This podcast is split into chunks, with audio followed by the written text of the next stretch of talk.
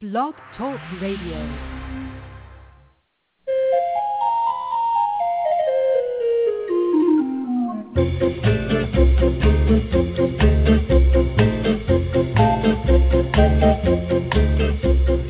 Good morning, animal people, and welcome to the Pet Place Radio Show on KJazz 88.1 FM. I'm Marie Hulett, and I thank you for waking up early and starting your day here. I always make sure I track down guests that you, the listeners, want to hear about. So if there's a topic or a guest that you'd like us to present, be sure to email us at petplaceradio at gmail.com. One topic I get lots of emails about is that of animal rights and whether or not we should give rights to animals. The thing about that is we humans are just animals ourselves, though most of us don't see it that way. So for us to globally decide which sentient beings have rights and which ones don't is just plain silly, at least to me. Just by virtue of being here on Earth, one has rights.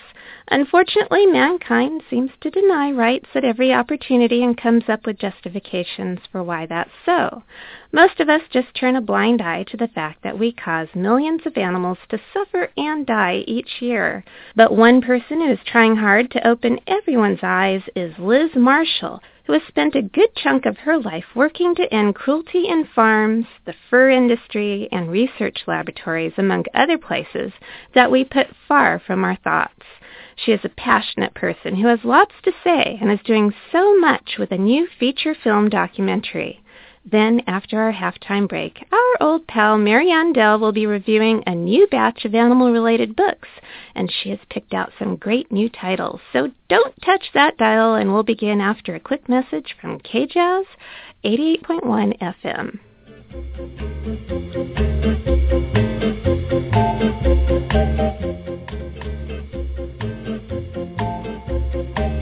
Welcome back. You're listening to the Pet Place Radio Show on KJazz 88.1 FM.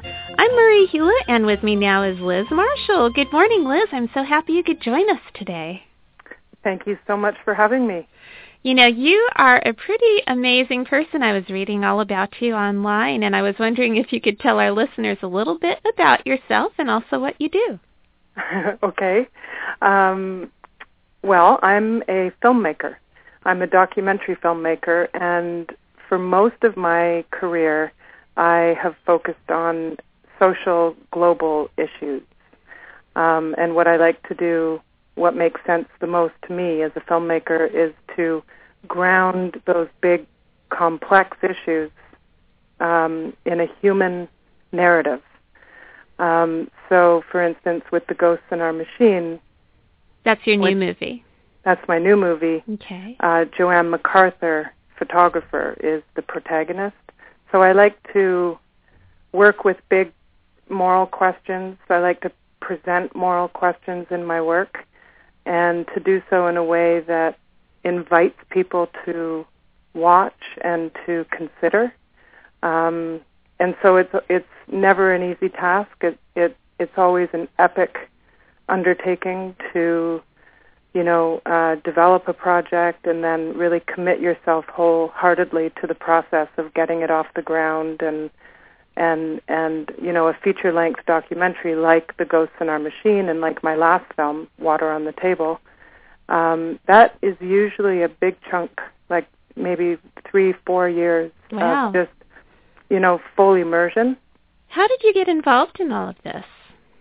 Well, it goes back to um, I like to, you know, when I'm asked that question, I, I think it's a great question and it forces me to kind of try to figure that one out for myself because often I think we just follow, you know, a door opens or something, you know, um, we just sort of follow a path that unfolds along the way.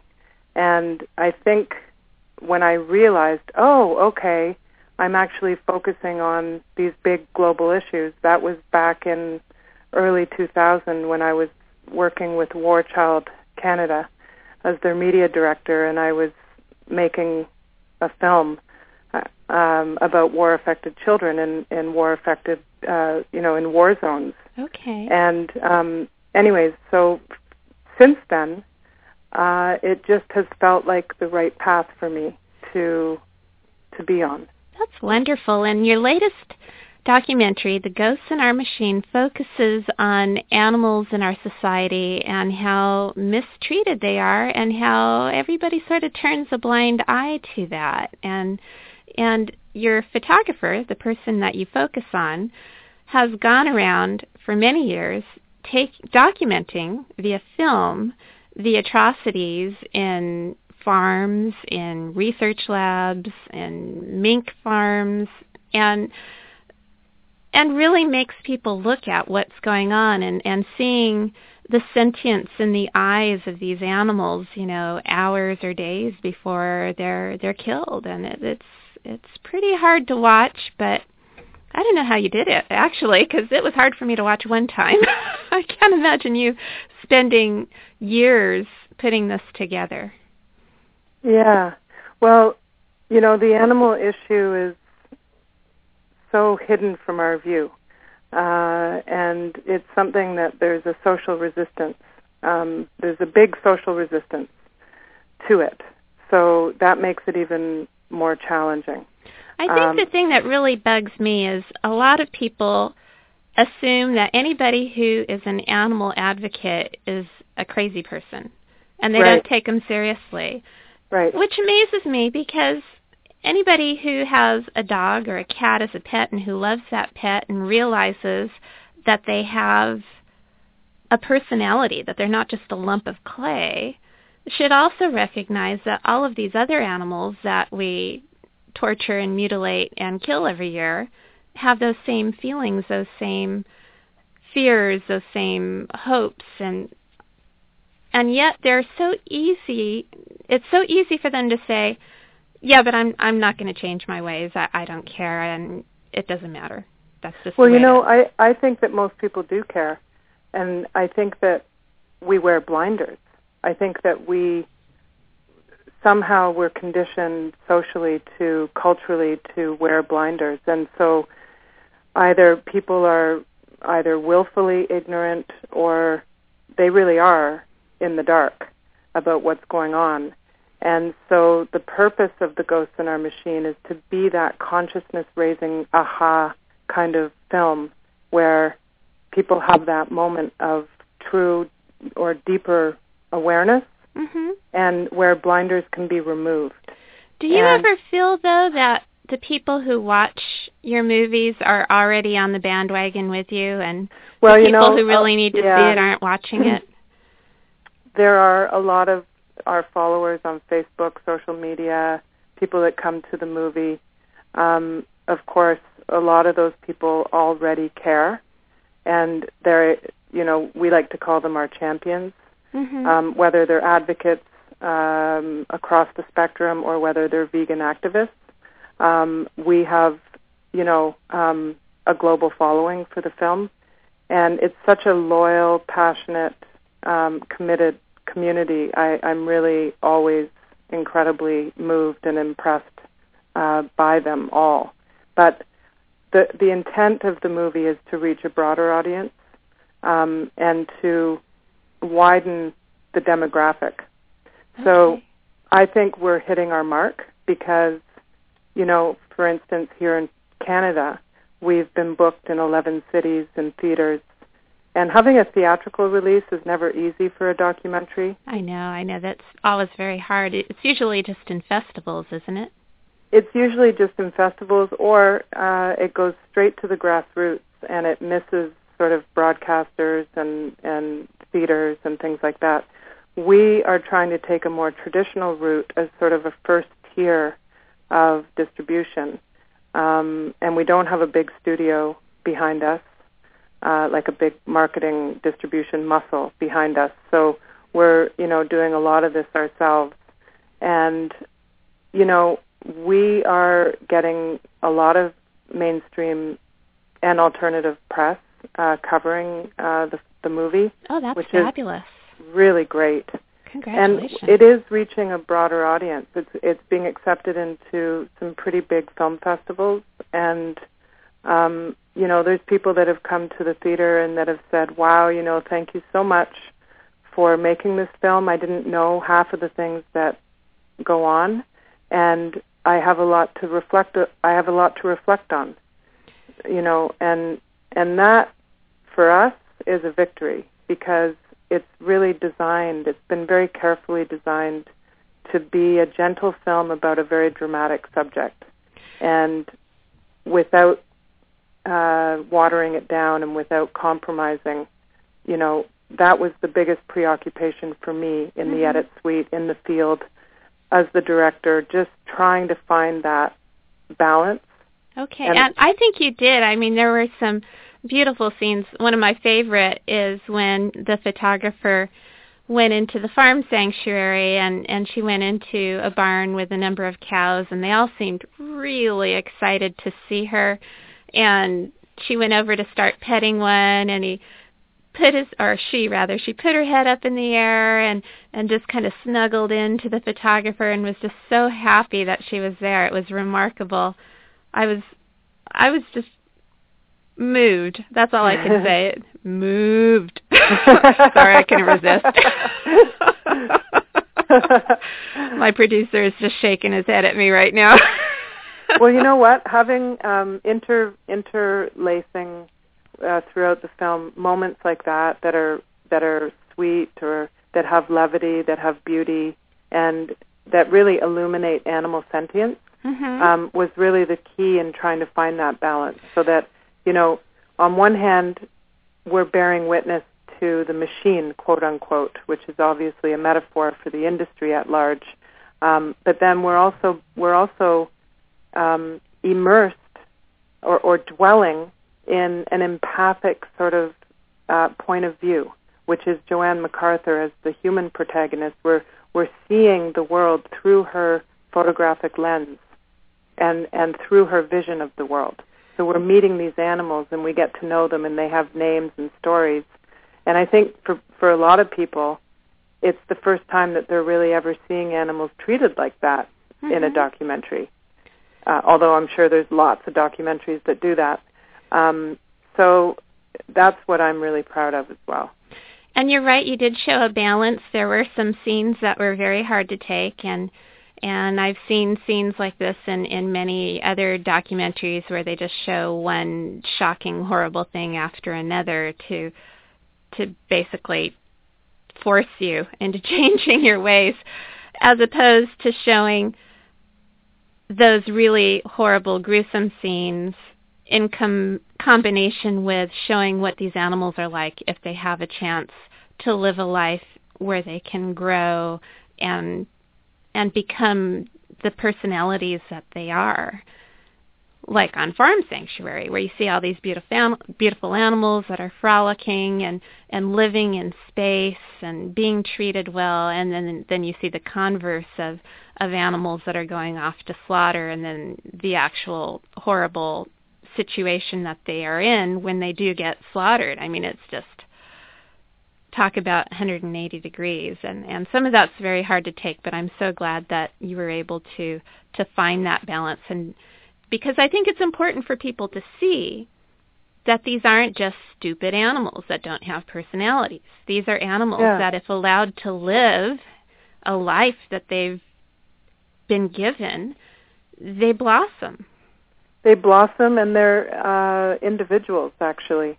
Um, you know, I had never formed a friendship with a cow before making this movie, and I'm very urban. I've grown up in the in the city of Toronto. Um, most of my life I've lived in the city, so you know, in making the film, the rescue of Fanny and Sunny um, at Farm Sanctuary, I got to know them over the course of you know over a year, two years. I've I've known them now. Well, and that's wonderful. Liz, they are so sweet, and they're so different from each other. I bet they are. Every animal is different, just like every human being is different. We're all yeah. animals. Liz, where can somebody uh, find out more about your your your movie? Do you have a website? Okay. Um, well, um, we always encourage people to go to our website, which is www.theghostinourmachine.com. Notice the hour. It's not the machine. It's our machine. Okay. Um, very uh, deliberate in that title. Um, and our machine, meaning, of course, that we're, you know, it's we're meant to reflect on our how we're complicit in this system, how we use animals. And I hope all of our listeners will stop Yeah. by there today. Thank you so much for coming by the Pet Place. We have. Uh, can I say one more thing? Okay. Or did we run out of time? We are out of time, but go ahead. Oh, sorry. That's okay. Um, we're releasing the film theatrically in New York and LA in oh, November. great. Fantastic. Yeah, so our New York uh, release date, our opening night, is at the Village East Cinema on November 8th, and we have a one-week run. And then in LA on November 15th uh, at the Laemmle Music Hall. Well, thank you so much for stopping by the Pet Place. But we do need to take a very quick break now. And when we return, Maryanne Dell has a brand new batch of animal-related books that she can't wait to talk about. So stay put, and we'll get started after an important message from KJazz 88.1 FM.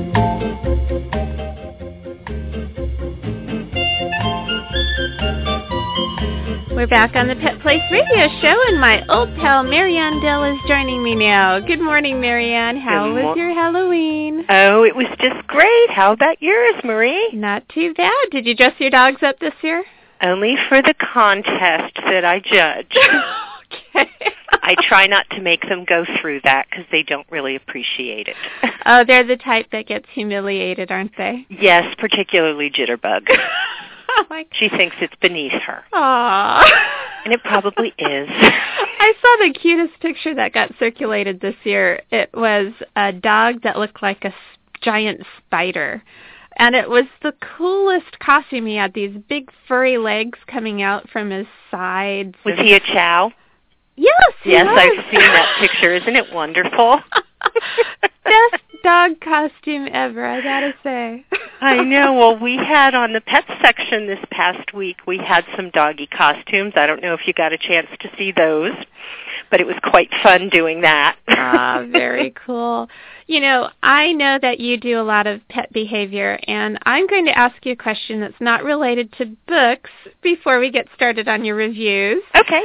Our producer, Mike Johnson, has a Jack Russell Terrier who bark, bark, barks at opossums and other little animals during the night. And he doesn't know how to make her stop that. Any ideas? well, the first thing he should realize is he has a dog who is bred specifically to chase down and tell his owners or her owners about varmints like possums. Ah. So the little girl is really just doing what comes naturally. She's trying to do her job. Um, if he doesn't appreciate it, which I can totally understand, and I'm sure his neighbors don't either, um, I'm going to assume that being a good pet parent, he keeps her inside. Yes, so that he does. probably limits the neighbor.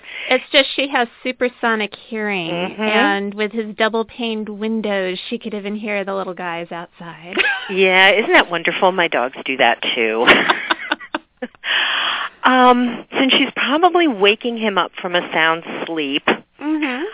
I would try a couple of different things. He could try seeing if perhaps she might enjoy sleeping in a crate at night if she doesn't already do so. Okay. And that would ta- she does not. Okay, that would take a little bit of acclimation. He makes wants to make the crate be a fun thing, so it'll take a couple of days. Feed her inside, put her in there with some stuffed Kongs or other kinds of goodies for dogs. Making Stuff- the whole crate experience fun and exciting. Absolutely. Okay. He can play games of putting her in there and having her stay and then releasing her and playing a game of tug or fetch and then get her back in there and then have her wait for a couple seconds and let her out and get her back in and just have the whole thing be really fun. Okay. And then once she's used to a crate, being in a crate, being in a confined area might mitigate the barking somewhat. He can also cover it. You know, you want to leave breathing area, but Okay. he can cover it with some heavy blankets um, on most of the sides and position it in such a way that she's far away from the windows as far as possible. Okay. Um, if he doesn't want to go the crate route, he could, when she wakes him up, immediately wake himself up, and we all know how possible that is at 2 or 3 in the morning, and get her otherwise engaged and reward her for otherwise engaging with him. Play with a toy, uh, have her do some quick little obedience things, sit down, roll over, give me a paw, reward her for those. And he might be able to, after some time, have the appearance of the opossums cue her into, oh boy, it's time to start performing. Now he might get some. Although I, that might be just as bad at two in the morning if she's switching her behavior from barking to saying, "Hey, Dad, time to play." That's what I was going to say. he may get that behavior, and, oh, okay. and you could move from that behavior into we're going to do some nice downstays. We're going to gradually increase the time of the downstays until you're staying for oh five ten minutes mm-hmm. and quite possibly we can then have the possum's parents have her translate into okay i'm going to downstay and be quiet it's a tough one yeah definitely you know when you've got a dog doing what comes naturally it's really tough well that was a huge left turn on our book reviews so i do want to get at least one of them in so let's start yeah, with but Marie, we're out of time now. No, I'm just kidding. and that was the voice of Mike Johnson, Yeah. our producer. who's been Thanks- busily writing thanks, Maryanne. down oh boy! So you have a book called Dog Tripping, and I love that title. So I know. let's Isn't let's it- start with this one. All right, this is by David Rosenfelt. Uh, the hard copy is twenty five ninety nine. It's published by Macmillan, but I know you can get it for less than that on Amazon. And uh, David Rosenfelt, which I didn't know, I'm going to have to look into this, has written and is still writing a mystery series with a main character called Andy Carpenter. Hmm. And the books all feature dogs. And the covers all feature dogs, too, another reason why I like them. Ah. And uh, so Rosenfelt's a little bit the real life Andy Carpenter, although I don't think uh, Andy has the number of dogs Rosenfelt does. uh, Andy does have a Tara Foundation, which is a rescue group, which Rosenfelt and his wife Debbie Myers also have. Mhm. They got involved in rescue when they lived out here in Southern California, first um, up in Santa Monica, and then down here in Orange County, where I live. And they worked with one of the Los Angeles city shelters, I believe it was. And they started all of a sudden being the go-to people when there was a dog that no one was going to adopt. Old, sick, seizures, bad legs, blind, deaf, that type of thing. The dogs that just don't show well in shelters and are unlikely to attract interest from the average public adopter. Mhm. And the volunteer coordinators or somebody at the shelter would come to them and say, do you think you could take Fido because he doesn't have a prayer here and he's going to be euthanized? and of course they would. Sure. And they went Who from- wouldn't under those circumstances? Of Adopt course. this dog or we're going to have to euthanize it. well, that got them from one dog to two to three to 25. wow. And when they were living down here in Orange County, they uh, wound up with 25 dogs and a second home in Maine that they had purchased as a retirement place. Hmm. When Debbie decided to retire from her job as an executive with Taco Bell, they decided it was time to move to their main location. So they were faced with the tremendous job of transporting 25 dogs from Southern California to the far northeast corner of the continental U.S. in Maine. Wow. And of course, airfare was prohibitive. Just buying the crates to put the animals on planes was prohibitive. Mhm. Tracking the animals, how do you fly 25 dogs all at once to a location and make sure they all get there safely? What a job. they didn't like the idea of carpooling and transporting the dogs, you know, on legs across the country because then they had to depend on strangers to get these dogs out of cars, get them potted, get them back in the cars, and again have all 25 arrive safely. Mm-hmm. So after much research and hemming and hawing and sort of procrastinating, which Dave gets the gives the impression he's pretty good at in the book, they decided with the help of 11 volunteers, many of whom they had never met before, some of whom Dave met on book signings around the country for his Andy Carpenter novels. Uh-huh. They decided to rent three RVs and caravan across the country. Wow. They created a portable dog park that they took with them that was fencing that they bought at Home Depot. And uh, they had quite the adventures, and I'm going to let readers discover those for themselves because really, Rosenfelt tells it better than I can. it's quite it's it's a very poignant and also very funny story. And the great thing about it is um, we get to learn about all the dogs because he'll have chapters that focus on a dog and how the dog came to them and the dog's personality and how the dog fits in. And what's really amazing is and I think this is sometimes some of that ignorance is bliss thing. If you believe it, it will happen. Mm-hmm. They never have a problem with all these dogs. they bring a new one in and it just fits in. Wow. And I think sometimes when you have that mentality, then you'd give off a mentality, a, a feeling of confidence and ease and relaxation to the dogs. Whereas those of us who know more than the average person about dog behavior and the potential for things Mhm. are always on the lookout for what's going to happen. I have to watch for body signals. I have to watch all the and language so and what's all going that on. stress transfers over to the dogs, and then it does happen.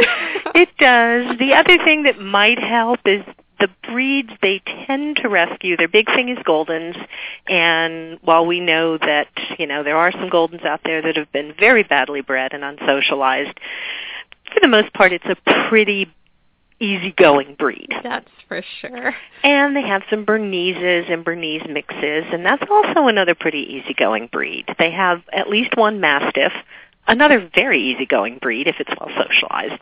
So I think they've lucked out on that end too, but really who cares what kind of dogs they are? I think it's neat that these people found each other. You know, I, I'm sitting here reading this book going, dang, I should have met this man and married him. this is what I need. oh boy.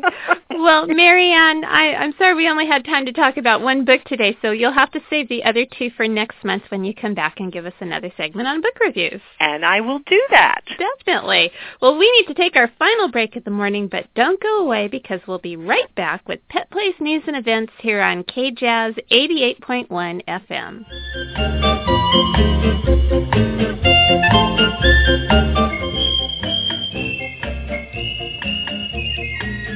Back on the Pet Place Radio Show. I'm Marie Hulett, and it's time for Pet Place News and Events. Are you wondering what to do this weekend? Well, today and tomorrow, Orange County Pet Days is taking place at the Orange County Fairgrounds in the marketplace. There will be a pet fair with adoptable pets, pet products, pet wellness information, spay and neuter information, training tips, animal welfare education, guest speakers and demonstrations, and of course my favorite, face painting. It's all around family fun. And guess what? You'll receive free admission with two cans or one unopened bag of dog or cat food. Please, no expired food, and I'm sorry, but no personal pets are permitted on the grounds of the Orange County Marketplace. For more information, call 949-241-9625 or email ocpetdays at yahoo.com. And don't forget to check out our website at www.petplace.org to send us your comments or suggestions for the show and see what other fun animal-related activities there are on the Pet Place calendar. Well, that's all for me today. Remember, pets need love and a home too. We'll be back next weekend with more of the Pet Place here on KJazz 88.1 FM. I'm Marie Hulett. Please spay or neuter your pets and have a wonderful day.